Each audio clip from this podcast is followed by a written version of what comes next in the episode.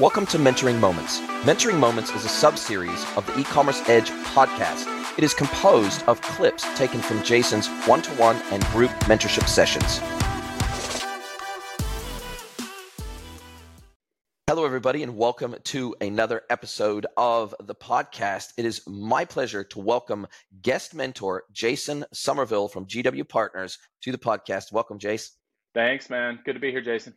Yeah, look, you got a great name, so it's a it's a good start, right?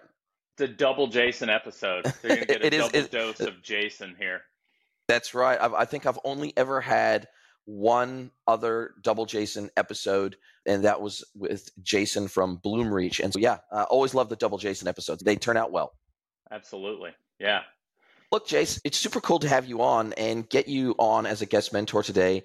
You are the founder of GW Partners, and you, as I understand it, and obviously I'll let you tell your intro and speak your piece, but you're effectively a, a business consultant specializing in, in retail, specializing in e-com, helping businesses effectively grow their enterprise value, be more successful, helping them find opportunities and helping them execute on them. That feels like a pretty broad ranging set of skills that you have to bring to the table. Absolutely. Yeah, it is a broad range. And I, I collected those skills over many years. So uh, it took me a little bit to figure out all aspects of, of a business and without getting into the full history. I, I think it takes some time, it takes a lot of experience to get to the point where you can speak just as intelligently about finance as you can about supply chain or marketing. And and so and I think that it's not the easiest thing in the world, but I think we we do it pretty well. And what's crazy is you this is not your first rodeo by any stretch of the imagination.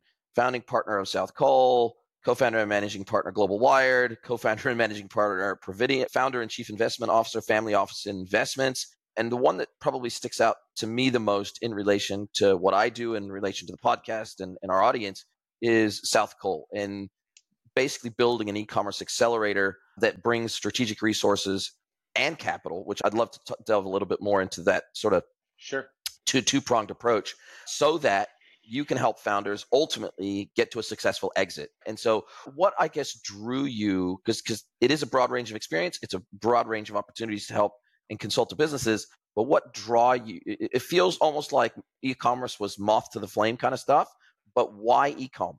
Yeah, that's a good question. So I'll, try to give you like the short version of how I ended up there. So very quickly, I, I, was a finance guy. I started. I was an investment banker right out of right out of school. So I went. I worked at Bank of America on the investment banking team, basically working with Fortune 500 you know companies. That's what you do when you work at Bank of America. It's all very large businesses and very large transactions, equity, debt, derivatives, all the above. And then I found my way to a hedge fund in Miami that's where kind of my career has gotten increasingly entrepreneurial as it's gone on. So I start out in the big corporate kind of investment bank, move to a private hedge fund, $30 billion hedge fund, and then leave there and basically become an entrepreneur myself. I, I started and bought a few different businesses, grew them, exited them.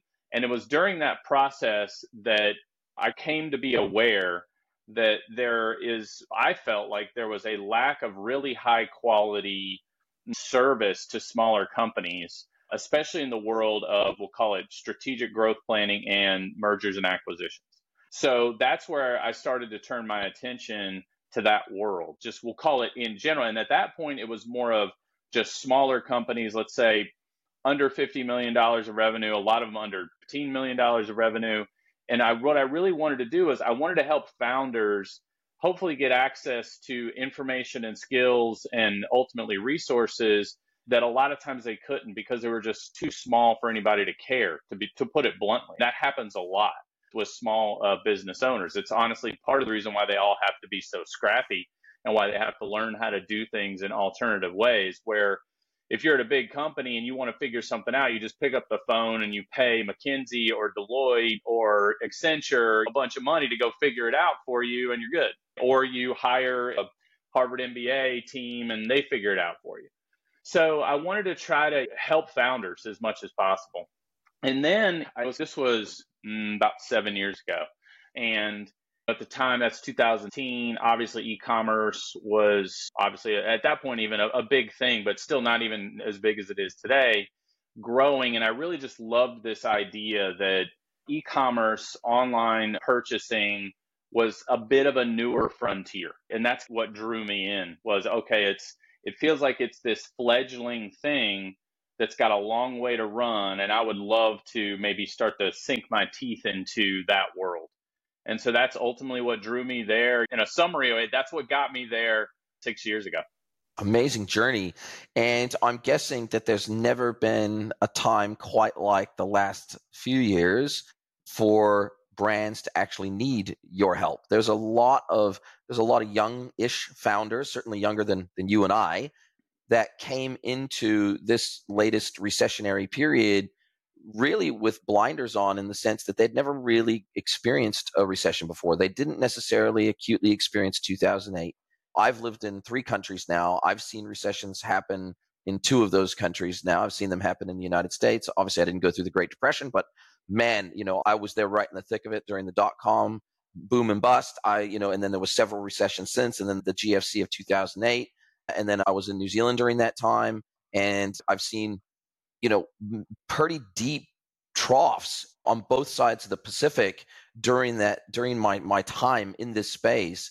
And I think a lot of younger founders, because they don't necessarily have that scar tissue of having gone through those really difficult times and, and having a, developed a little bit of a playbook to not only survive but thrive during those things, I've seen a lot of founders flounder uh, during the last couple of years and, and almost be a little bit of a deer in the headlights because they just don't know what that feels like emotionally to have to deal with that. And so I like to say it's it's easy during the the good times and it was really basically a boom from 2008 to 2021 that's an mm-hmm. extended period of growth where basically if you couldn't make money as a business person during that time you're probably not cut out for business you probably should go work for a bank or something like that you should probably go work for somebody else that mm-hmm. can be successful and i think that there was a lot of peacetime generals built up during that time and I believe that wartime generals are like gold dust in a business. And because you and I have a bit more scar tissue, we've got a bit more gray hair, we've been through some ups and we've been through some downs, that gives us a pretty unique vantage point to help businesses when times get tough, right? And, I, and that was the same for you. Absolutely. I, I try to draw having gone through um, when call it the first dot com bubble came to an end was obviously very much in the thick of it for 08 and then obviously now over these last few years have been involved in e-commerce which saw I would say one of the craziest swings you're going to see when you have a pandemic and ecom goes crazy and then all of a sudden we can go back outside again and things revert to the mean. So yes, I think that that's where again I try to be helpful. I think I totally agree. I think that's where some of that experience comes in quite handy when you're working through an environment that's either a little more contractual in terms of or contractive, like in a recessionary environment, or even just a flat environment where things are just pacing along, but there's not a whole lot of growth tailwind. So that's where you have to really execute as a business owner and really outsmart your competition. You're not going to get a lot of help from the general market. You're going to have to do a lot of the work yourself. And that's where that's a different kind of mode for people to be in than really riding a tailwind, doing some good stuff, but a lot of the tailwind doing a lot of the work for you. It's a very different, very different world to operate in. It is, and I think the, some of the things I'm seeing, and I'd love your thoughts on this. Some of the things I saw when the market started to really slow down in earnest in the latter 2021, I saw a lot of brands really struggling to figure out what levers they could even pull. They thought they were efficient. They thought they were they thought they were lean. They thought they were they thought that they had good supply chains. They thought that they, you know, had human resources dialed in versus demand. They thought that they had they thought that they had an amazing point of difference versus all their major competitors. They thought they thought they had their business nailed. They thought they had hmm. a rock solid operational core. But when one of the things I saw that took the hit first when the pandemic hit and businesses started to really start to panic. And I was running an agency at that time. And so, like, we had virtually every single project. In fact, I think it was every single project put on hold that was active at the time the pandemic first hit in earnest. Every single brand put every project on hold. They said, We don't know what's coming. We need to batten down the hatches. We need to give ourselves more runway. And I think even down to the point where people that were peacetime generals up to that point, they didn't even realize how important something as simple as a cash buffer, operational cash buffer that could get them through, say, a six month period of very depressed revenue. They didn't even know what that mm-hmm. looked like. They never needed to do that before. But what I found was is that operations and logistics was a serious weak point for these brands, primarily in the way that they generally didn't dual source for a start off. They would they would single source almost everything in their catalog, and that was a major problem. Then secondarily, we found that logistically, even very strong e-commerce brands were not set up to go from say 20% of their omni-channel revenue to come from online and 80% of their revenue say for example to come from a store state or other channels and literally it got flipped overnight to where 90% of the revenue now was coming from online or more and they just did not have the operational or logistical capacity to all of a sudden say okay our supply chain now we're going to be doing everything via e-com channel that they just were not ready for that swing no, they weren't. And I think a lot of them, it was too late, right? I think the companies, obviously, that suffered the most during that time were the ones who were least prepared for such a shift. And the ones that were most prepared were the winners. But what's been interesting to see in the aftermath of that, the way that a lot of attitudes have shifted now is it's it, speaking purely of consumer, for example, but you can apply this, I think, in a lot of other places, is the idea that everything is omni channel always. So essentially, you need to be good everywhere. You can't just be good in one place or another. You have to be good everywhere. And you have to really understand how your business can shift and move as, let's say in this case, we're talking purely about channel, but as channel shifts and moves. And I think that the most successful businesses right now, and I think going forward, are going to be those that those things all play well in harmony, right? It for it's like an orchestra playing a beautiful piece of music. And all of those parts, including, of course, the supply chain and logistics part, have to run properly to support your entire channel strategy, but not only as it is now, but how it might shift in the future. Is it nimble? Does it build, in some cases, redundancies, in other cases, efficiencies, right? In a world where things are moving so quickly, and it's just this weird cliche thing people throw around stuff moves fast now. Okay, cool. But what does that really mean? What it really means is your business may look very different in a short period of time than you ever thought possible. And that's just the deal moving forward. In this case, again, we're focused in on a channel and like what the you know follow on knock on effects are and with supply chain and everything else. But that's become, I'd say, one of the big post pandemic mindset shifts for a lot of business owners, which is obviously a good thing and is is necessary. And I think one of the one of the other areas that I saw when we talk about the tech stack that your average D2C, B2C business runs, not so much in B2B because that's a whole different kettle of fish, but primarily in B2C and D2C, there's a pretty well defined design pattern for different stages of growth in these businesses now in terms of the tech stack that they will run. They might start out as a startup and they might run Shopify and Klaviyo and then Xero in the back office and it's that simple. Then as they grow and mature, they might need to graduate into an ERP or an ERP like system. Then they need to maybe tack on, especially if they got their own warehouse, then they might need to tack on a, an OMS, a proper uh, OMS slash WMS platform. So there's these kind of design patterns as these brands grow from nothing to scale. And that's what both of us helps a lot of these businesses mm-hmm. achieve. But one of the things that I saw is these brands had built, in many cases, very rigid tech stacks.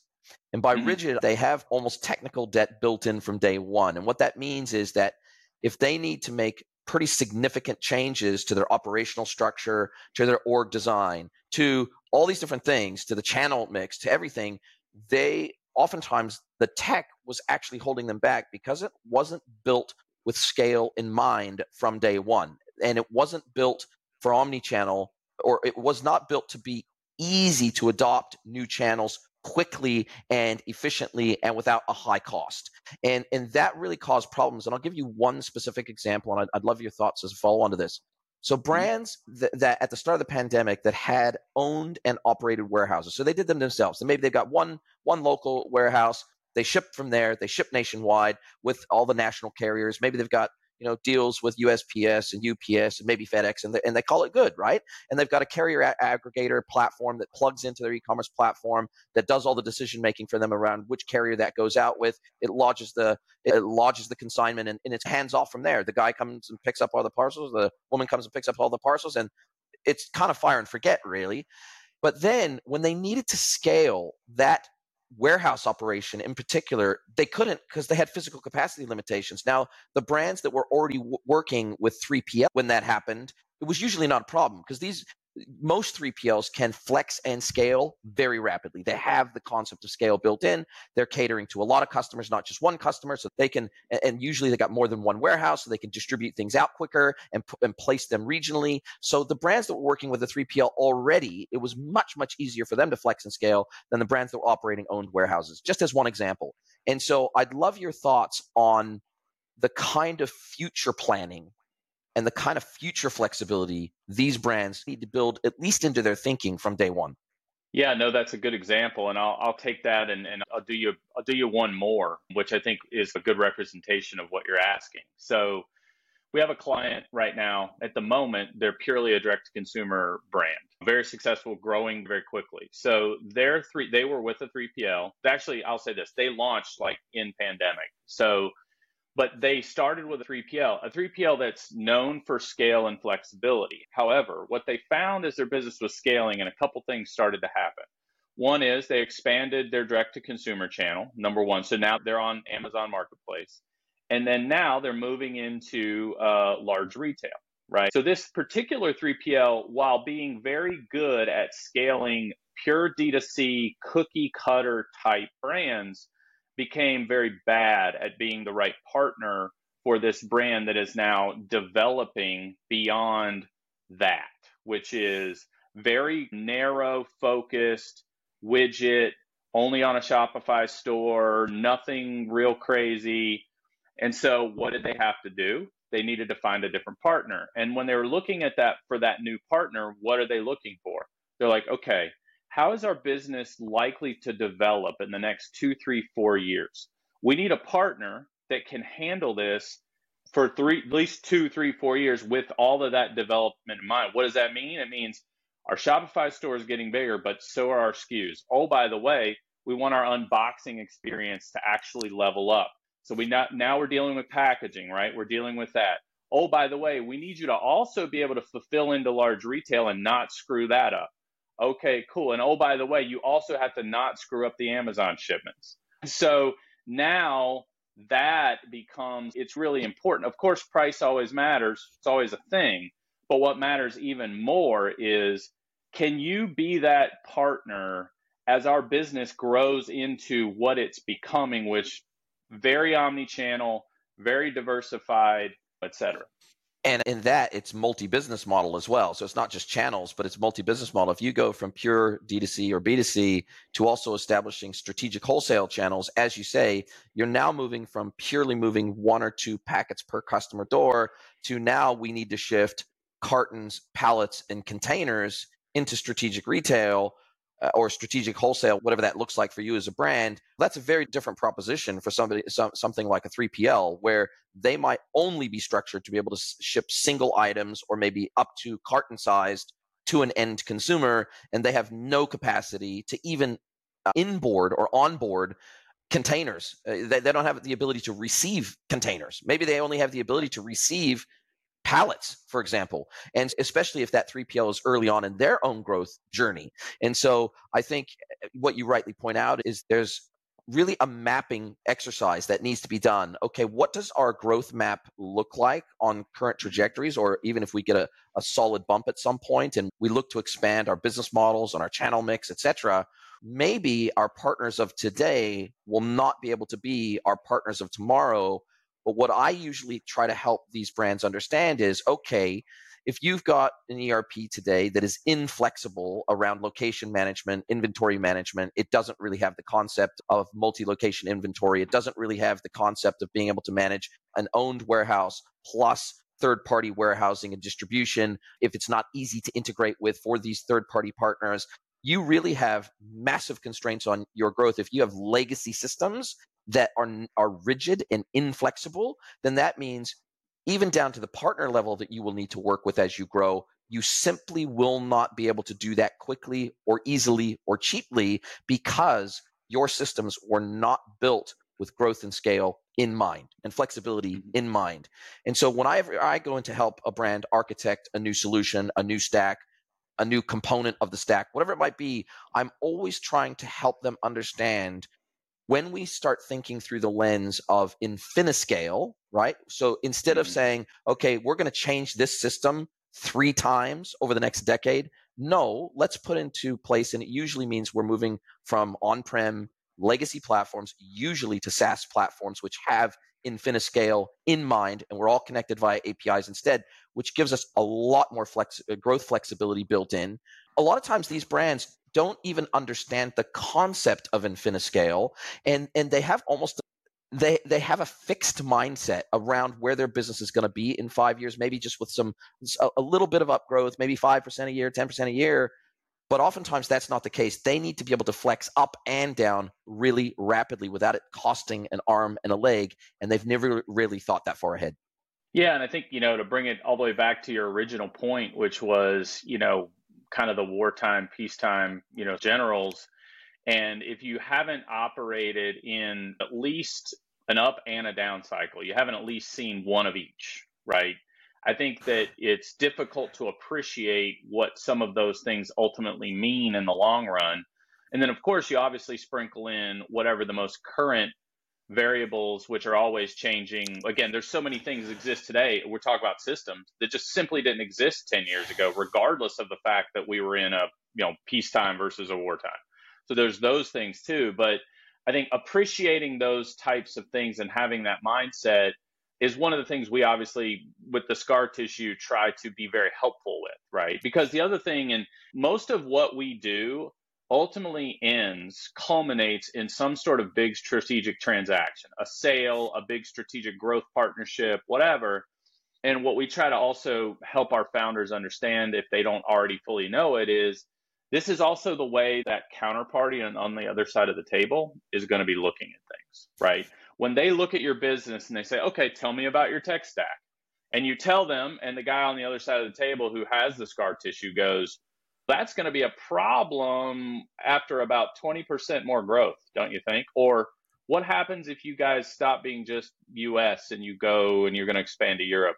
What happens then? And then they see these roadblocks, and every roadblock becomes either a, a risk or a big capital expense or a something, which then makes that opportunity weaker, right? From the other side of the table. And you don't want that. You want your opportunity to be as strong as it can be so that ultimate culminate transaction is as positive for you as it can be. Yeah, and and that's what I think a lot of brands also don't understand, is especially if they're small and and success almost comes. I don't want to say the term luck because I, I, don't really believe that there's luck, but they've set themselves up for the chance to win.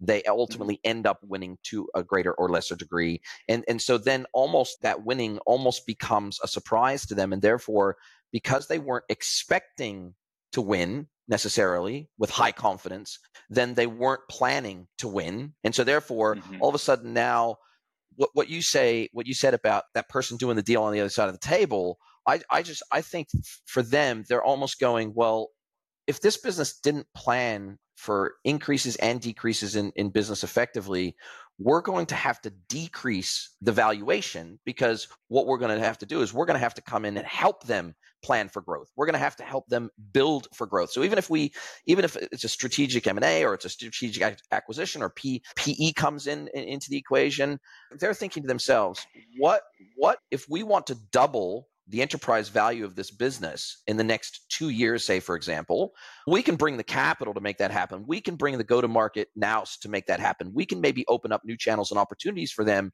but there has to be a commensurate ability to digest that extra business on the back end. And to your point, I think internationalization in particular is something that I see as uniquely weak in American brands. And I say that with huge amounts of respect because in, in New Zealand or Australia or Mexico or almost any other, and particularly European brands, they have the concept that we will not be able to operate in our domestic market forever if we want to truly have growth opportunities. There's a lot of American companies that they never need to do internationalization because there's so much opportunity in their homeland. They don't really have, ever have to think about going international. But almost everyone else in the world by default thinks internationally because their home market just isn't, it's just not big enough to support their growth aspirations. And so they're thinking about internationalization almost from day one. And I think mm-hmm. that's a missed opportunity for many American businesses because they could significantly de-risk their business because very it's very rare when the yet yes it's true the saying the, the saying is true that when America gets a sniffle the, the world gets a cold sort of thing. But mm-hmm a lot of American companies could massively de risk their business by having at least some presence internationally in major markets, because very rarely does every single market all around the world crash or rise at exactly the same time and at exactly the same pace. So, just by having a couple of street, strategic international plays, even if it's just marketplace plays internationally, and, and, and that's all they do, they don't necessarily fully localize their D2C website for all locales, but they, they have strategic partnerships with local successful marketplaces. I think American brands are missing an opportunity here. What's your thought on that?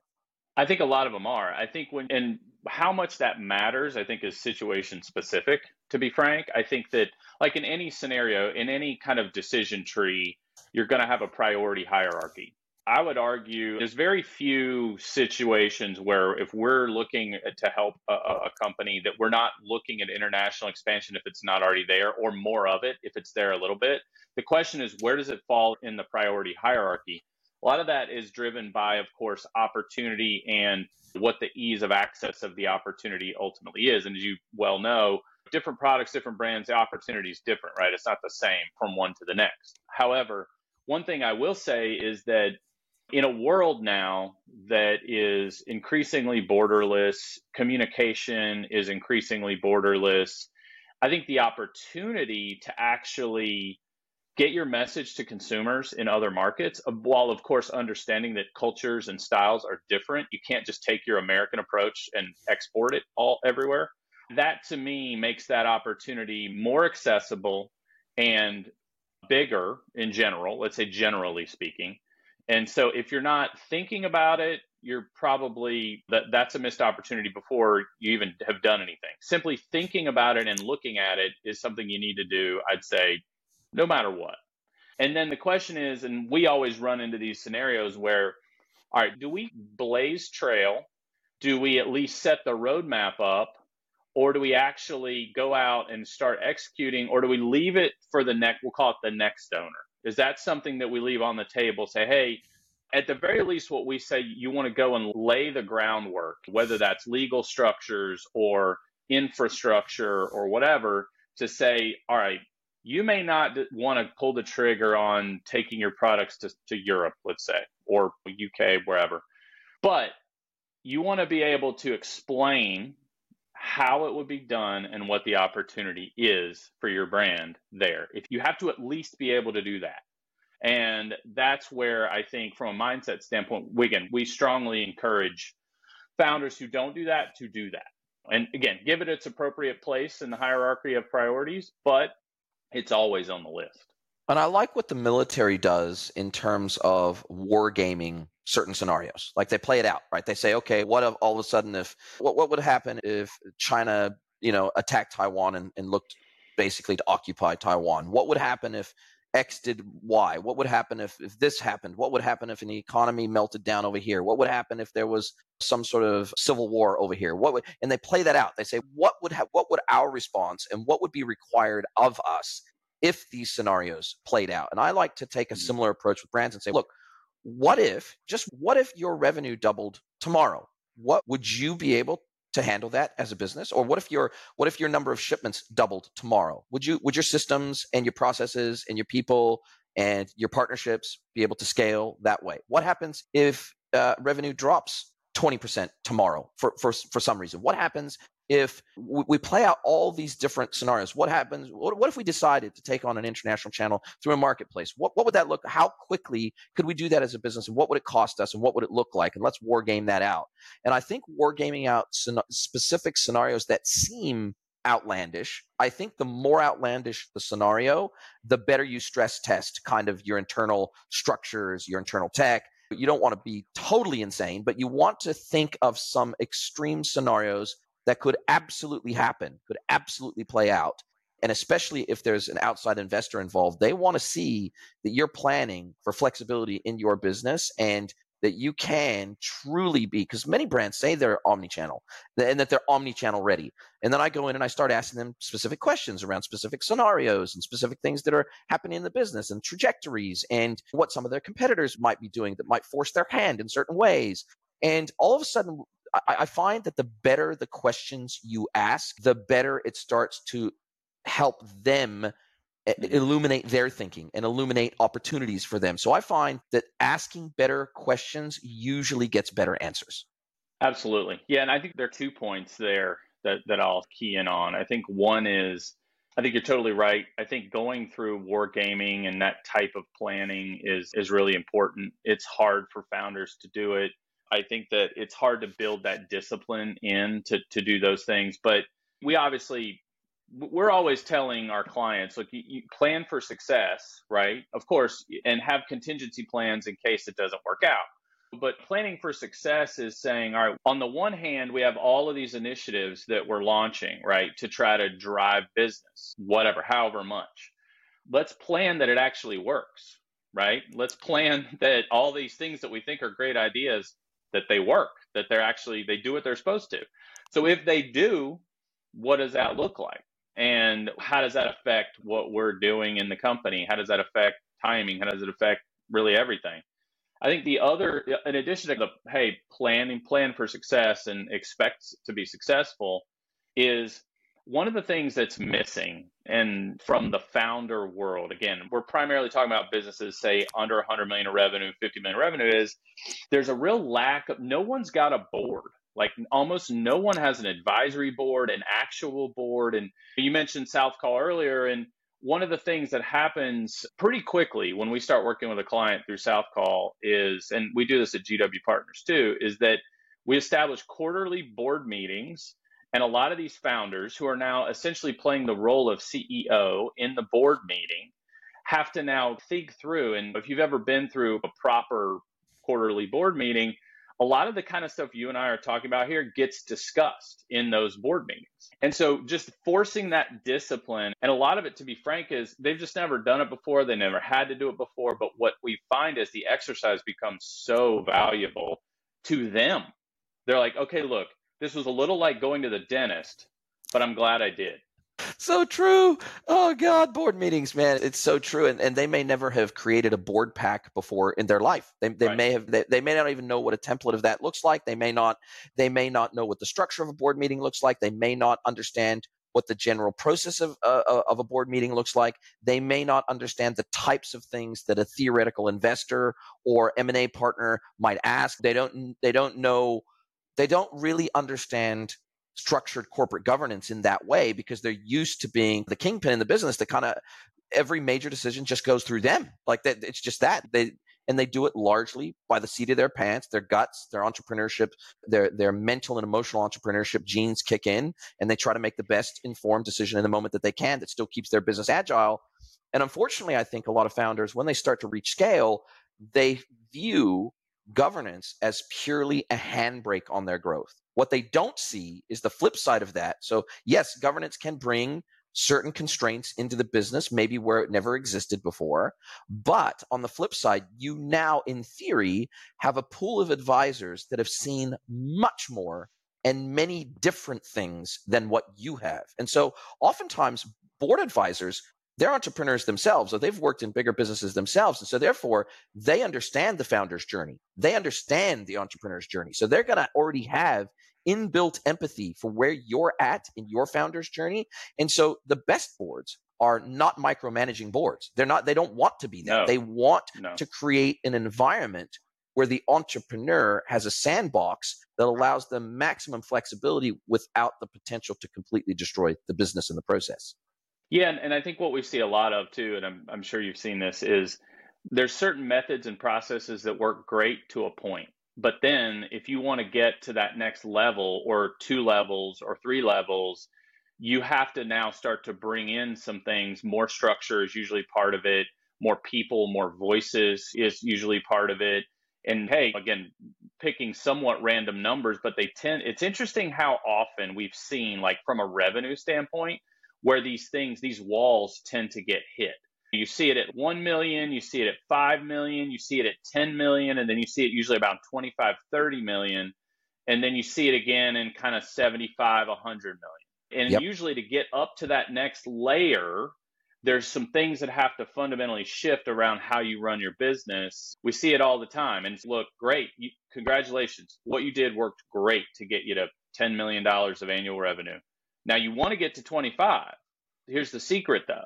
You can't just do it the way you've always done and go from 10 to 25. And usually if they're if they're working with us, they're finding that hey, I'm looking for some assistance here. And because I feel like I'm realizing I putting myself in that founder seat, like I'm realizing it that I need to probably shift how my organization is structured and operates. But I'd love to actually work with people who have seen it and done it and know what to do.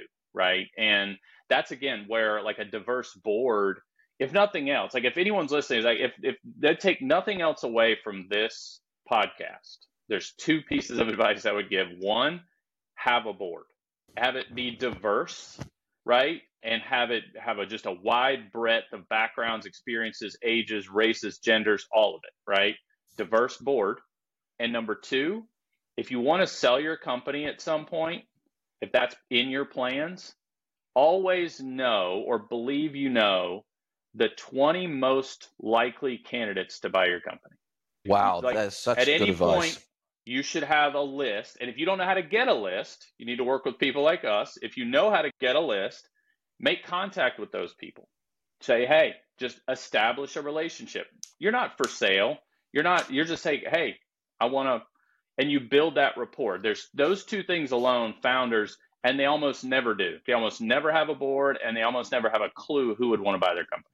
And I think those bigger companies that are potentially that, that would potentially view you as an acquisition target, in my experience, most of the time, those two leaders are more than willing to have a discussion. So if you made, if you reached out to the CEO of the company that would potentially acquire you, and you're very frank with them and you're very transparent, you say, look, you're almost where we hope to be someday. Like where we don't consider ourselves a competitor of yours because you're like maybe 10 times our size or five times our size or whatever.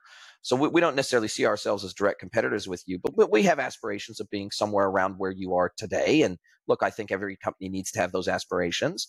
And it, it, I think it's perfectly reasonable to say, look, if five years down the track or 10 years down the track, we were to set ourselves up to be an acquisition target by someone like you, what would you be looking to see in a company like us that would make you uh, view us as an attractive acquisition target? What would we need to do internally to set ourselves on a path for positive M&A activity with a business like yours? And I, I, find that that senior founders are, especially in conferences and breakout sessions and in private moments, they're very willing to, to share because they don't feel threatened by you yet. Like you're not big enough to be right. a threat to them. So they're very like if it was a direct competitor that was already at the level they're at, they're not gonna they're not gonna reveal their secret sauce. They're not gonna have an open kimono. But to a smaller business that they don't perceive as a competitor in any way, shape, or form, they're pretty willing to have some pretty frank conversations. I've seen it happen on more than one occasion. And I right. think this is something that younger founders are really afraid. They think they're revealing their secret sauce to a bigger player if they have these kind of conversations. And I think that's just totally, utterly ridiculous. So I think this, and even when I go to conferences and I'm sitting around roundtables, I find that the peer to peer, merchant to merchant discussions are literally the best part of any good conference because peers will always open up to each other more than they will to a vendor, service provider, partner, whatever. They'll be maybe partly open kimono with partners, etc but they don't want to be sold to. And as a result of that, they will be much more open with their peers and say, hey, this is what we're doing. We're running into this problem. Have you guys seen this? How have you dealt with this? So they're much more open. And, and I think that brands need to avail themselves of every single opportunity for positive input to help grow their brand. Yeah, to be frank, there's really no downside, right? What's the worst that can happen? They just ignore your reach out, like they okay, who cares, right? Yeah. You're like if you're like, hey, listen, I'd love to chat with you sometime. I own this brand, and I just admire what you guys have done. I'd love to just chat and, and establish a, a connection. And like you said, I, I think people a lot of times don't understand how willing people are to have those discussions. But but you just don't see people putting themselves out there like that um, very often. There's really, like I said, there's just no downside to it. Really, I mean, very little potential. And and to your point of establishing a strong, diverse board, oftentimes those conversations can potentially lead to that person either becoming or recommending a board advisor to you. They can say, but I, yes. I think there's this issue with founders where it's very difficult for them to admit what they don't know. It's very difficult. Like you, you don't want to be perceived. You have this fear, this irrational fear, especially when you're a young founder. And I know I went through this because I, I used to be a young founder many years ago. I didn't want to be perceived as someone who didn't have the answers. I didn't want to be perceived as a weak link in the chain. I didn't want to be perceived as someone who couldn't figure it out on my own. I didn't I I was the perception thing was like a big deal for me when I was a young founder. And mm-hmm it's okay not to know everything. In fact, it creates trust. It creates a scenario where your teams don't feel like they have to say they know everything or they don't have to pretend like they know everything, that they can ask questions, that they can be mentored, that they can be coached, that they if the CEO or the founder is not willing to admit they don't know everything and be specific about what they don't know and where their weaknesses are, then that doesn't provide an environment where the, the team feels safe to admit that to themselves and to you. So I, I feel like there's some psychological components here that need to be addressed in strategic consulting, like what you provide. And I feel like mm-hmm. maybe the mindset piece and maybe the heart set piece is even more important than the nuts and bolts operational pieces. Yeah, I would say it's at least as important, if not more. And I think that it's we spend probably just as much time with our founders in conversations that are very much psychological in nature, right? They tend to have a bit, there's a business context, right? Even though there are plenty that are more just personal conversations. But it's really, look, and we find that the founders, honestly, that are most willing to say, I know what my shortcomings are, I know what I do well, and I know what I don't do well. That's a really strong skill because the things you don't do well, you're going to find other people or places to get those things done. You're not going to do them yourself, which is only going to make your business better because you want whoever's handling a given function or task to be the most appropriate best person for that function or task, right? And entrepreneurs that aren't willing to admit what they don't know or what their weaknesses are, so they struggle with that. And that's where you see that hubris or just that pride making their business weaker. Obviously, not to stereotype, but men tend to have a harder time with it than women. And but but in general, though, it's a pretty common thing where you find that there's just that sometimes it's you can't even help it right? Because if you're if you have the dna of an entrepreneur you also have the dna usually of self-belief confidence i'm going to figure this out and that's great and that's all the good stuff that got you to where you are. But again the point of for example i hate to keep harping on it having a board is these are people who have knowledge and their incentive is nothing but to help you right? They're not here they're not there to give you any kind of bs so having those voices in the room, and a lot of times with founders where they don't, if they don't want to look vulnerable or they don't want to look weaker to their employees, for example, which I know can be tough because you want to be a leader, a strong leader. You also, though, again, don't want to look like someone who can't admit when they're wrong.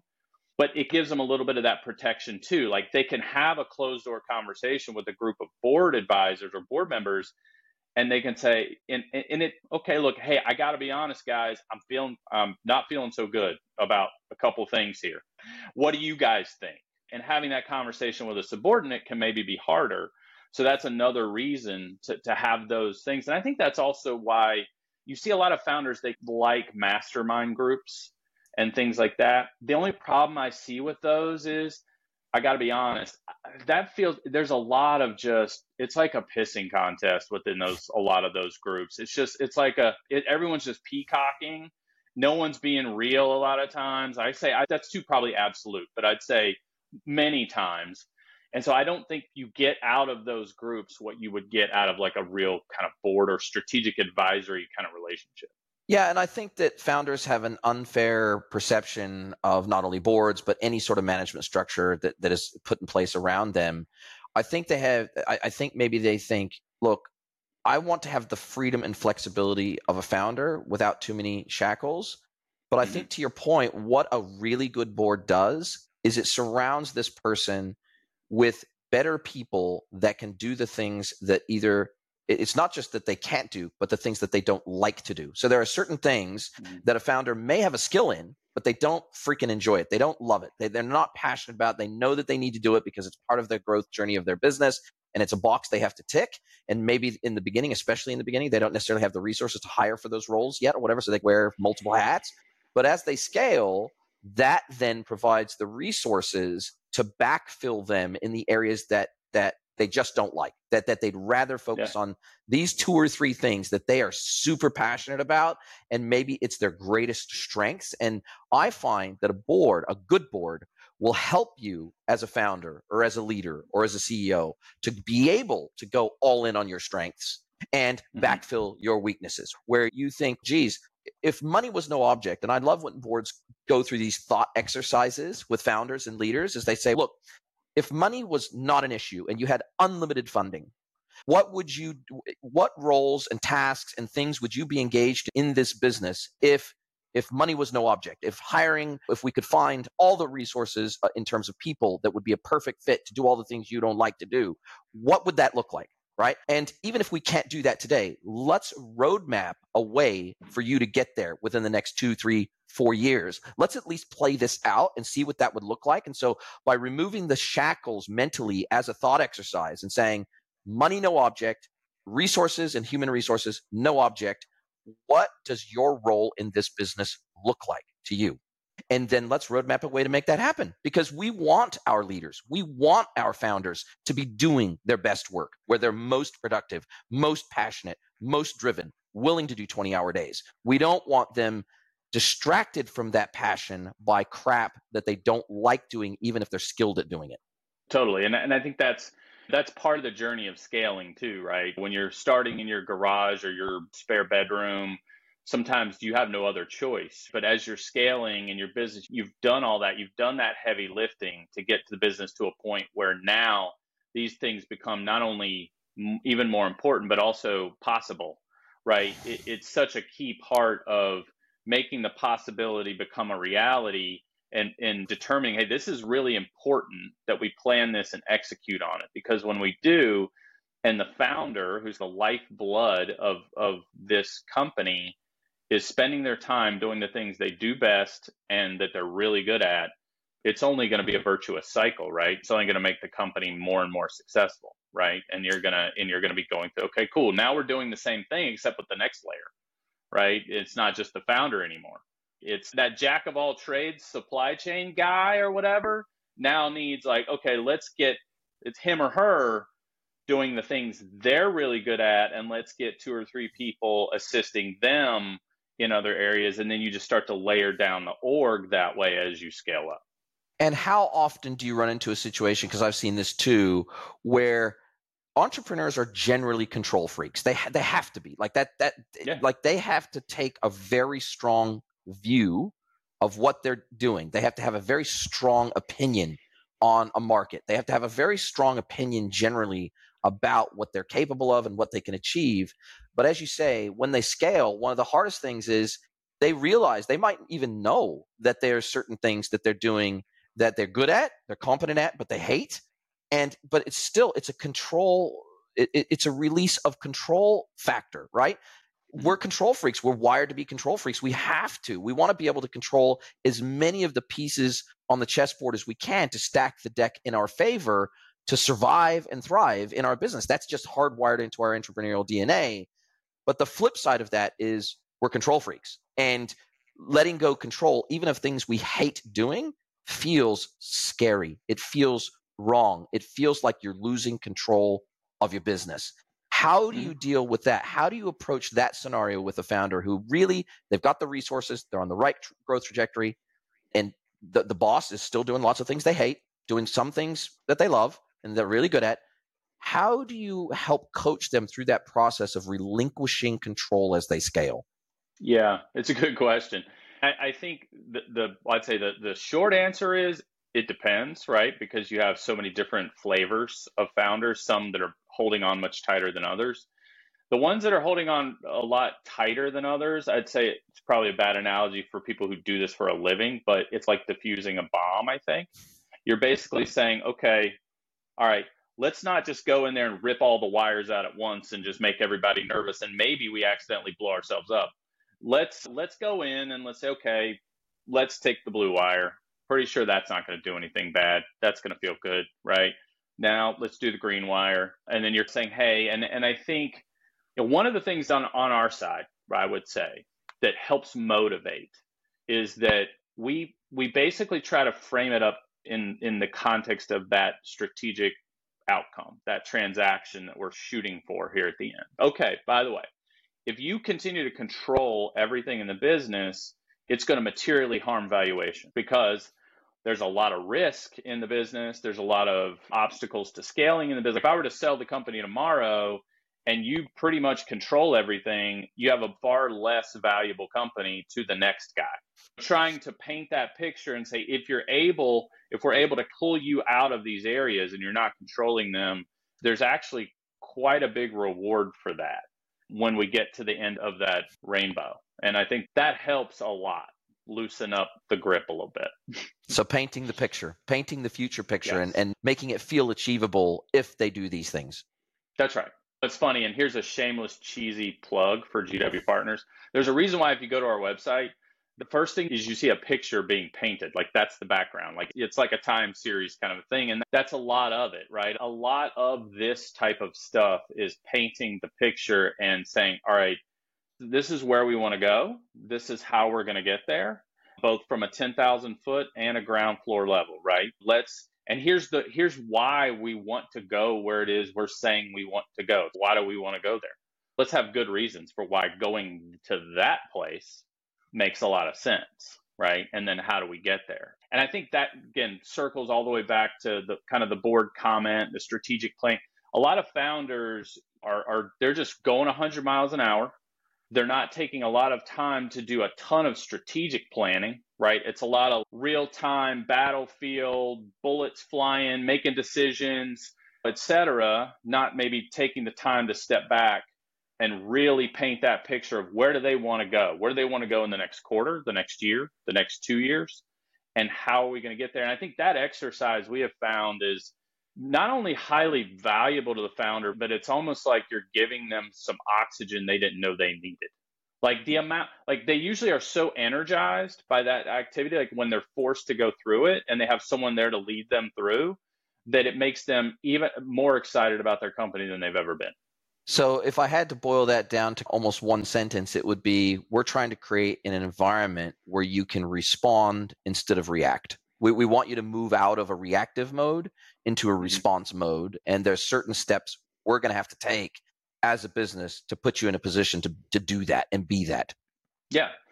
Yeah. And I think, look, again, just my honest advice to any founder is you got to take the time for it and you got to surround yourself with people to help you do it. Right. And I, it's always worth it to me. It's hard. I know when you're a busy founder and you're cranking and maybe you have a family or maybe you're trying to do a bunch of stuff and taking the time out to do real planning feels like it's like, I just don't even have the time for it a lot of people feel that way, but uh, it's always worth the time. And in terms of finding beyond diversity, what are some of the things you look for when you're helping a founder or a leader establish an, either an just a general advisory board or like a proper yeah. formal board structure? One of the things that I find, and I've been part of boards before, what I find is that oftentimes the people that are on those boards, they don't necessarily have any more experience than the founders. So they're all learning from almost the same baseline point, and therefore they can't. It's difficult for them to get out of the, their own way because they don't have a guide, they don't have a coach, they don't have someone that they can look up to that's been there that can help them build the structure and the process around leadership and governance mm-hmm. that they they know works. They know to tried, true, tested experienced situations where they can build that board and create governance structures and create processes that will create a scenario where the business is much more likely to see success than not. But I, I oftentimes see boards that, that have a similar experience level and, th- and they have similar knowledge and capability. And to, to your diverse, diversity point, I think that includes not just you know colors and, and race and gender, all these socioeconomic background. I think it's also business experience needs to be diverse too, meaning that they that you know yeah. you might have some people that have five years of experience, you might have some people that have ten years of experience, you might have some people that have thirty years of experience. I think, and with different scales of businesses too. I think that diversity has to take all shapes and forms as much as possible because if you're all at the same level, then it's like the blind leading the blind, right? Yeah, I agree. I think that would be a poorly constructed board, what you just described. And I do agree. I think from a diversity standpoint, the business experience diversity is the single most important point of diversity. I think that I think having if I were to call it design the the perfect board, right? It would include I think at least to three generations, right? represented. I think it would have people who have spent most of their career in larger corporate settings and people who are entrepreneurs, both. And I would say you absolutely want people who have been part of a scaling journey similar to where you are in yours, right? So I think those to me would be almost like the three must haves, right? Right there. And then once you have those, the rest is helpful and important, but is just going to increase the potential viewpoints because that's really what you want. You want viewpoints that are different but valuable, right? They're relevant. They're different but they're relevant. And that's where you can really benefit, right? Makes absolute sense. Now, as we come down to the close of our time together, this has been an amazing session. I've learned a ton, so I really appreciate you taking your time with me today. This is I've been doing this for a very long time and there was a whole bunch in here that was educational for me, so I can only imagine that people are maybe earlier in their journey than I am will probably find this even more valuable and relevant to them. But I always like to finish off with these conversations where I turn the microphone over to my guest, let them ask me one question, any question they like, be personal or professional. So, mm-hmm. Jason Somerville, what is your question for me today, my friend?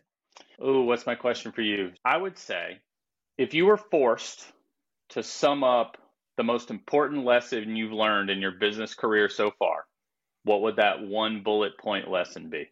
The most important thing you've learned about business? Empathy born out of travel is what I would say because I think that I am the person that I am today because I have seen the world through so many lenses. Grew up a California boy, moved to New Zealand, lived there almost 30 years, worked across New Zealand and Australia heavily, now moved to Mexico, done lots of travel to other countries in between. My wife's Asian, so I've got a multicultural relationship, have friends from every color and mix of personality every background, every socioeconomic level. I, I, think empathy is super underrated in business, both for internal staff and for customer. I think empathy is just so underrated. And if you want to relate to your customer groups, if you want to relate to your teams, if you want to if you want to create an environment that feels safe for your team to do their best work, but you can't see the world through their eyes, then you're going to struggle. And honestly, I genuinely believe, and this is no slight against America, if I had stayed in California, in my hometown, never left, never was forced into uncomfortable experiences with people that that are look totally different to me and have different backgrounds to me, I would be a worse business person today for it. And I genuinely think that the travel that I've done and the li- living living out of a backpack for 3 months traveling around Australia for example with three German friends just all these little experiences that forced me out of my comfort zone into experiences that I've never had before and had to figure it out on the fly. That has built a resiliency in me and an empathy in me that I don't think I could have achieved any other way. Yeah, I like that. Yeah, and I think it's funny because I think America we're especially guilty of especially in business, right? We're just always go head down. It's all about ambition. Let's grow this thing. Let's kill, let's crush. And I think actually, if we all took a little more time to know our customers, know our partners, know our staff a little better, I think ironically, we actually, you still serve that big capitalistic purpose. So you actually get the double win. I think one, you get a much better human experience throughout your life journey. Two, I think it actually probably makes you better at, at your job. So I like that. 100%. 100% agree. 100% agree. Jace, this is amazing. Really appreciate your time. How do you like people to get a hold of you if they want to have a chat about a deeper chat about some of the things we've discussed today? Do you like people to reach out to you on LinkedIn, go to your website? How do you like people to find you?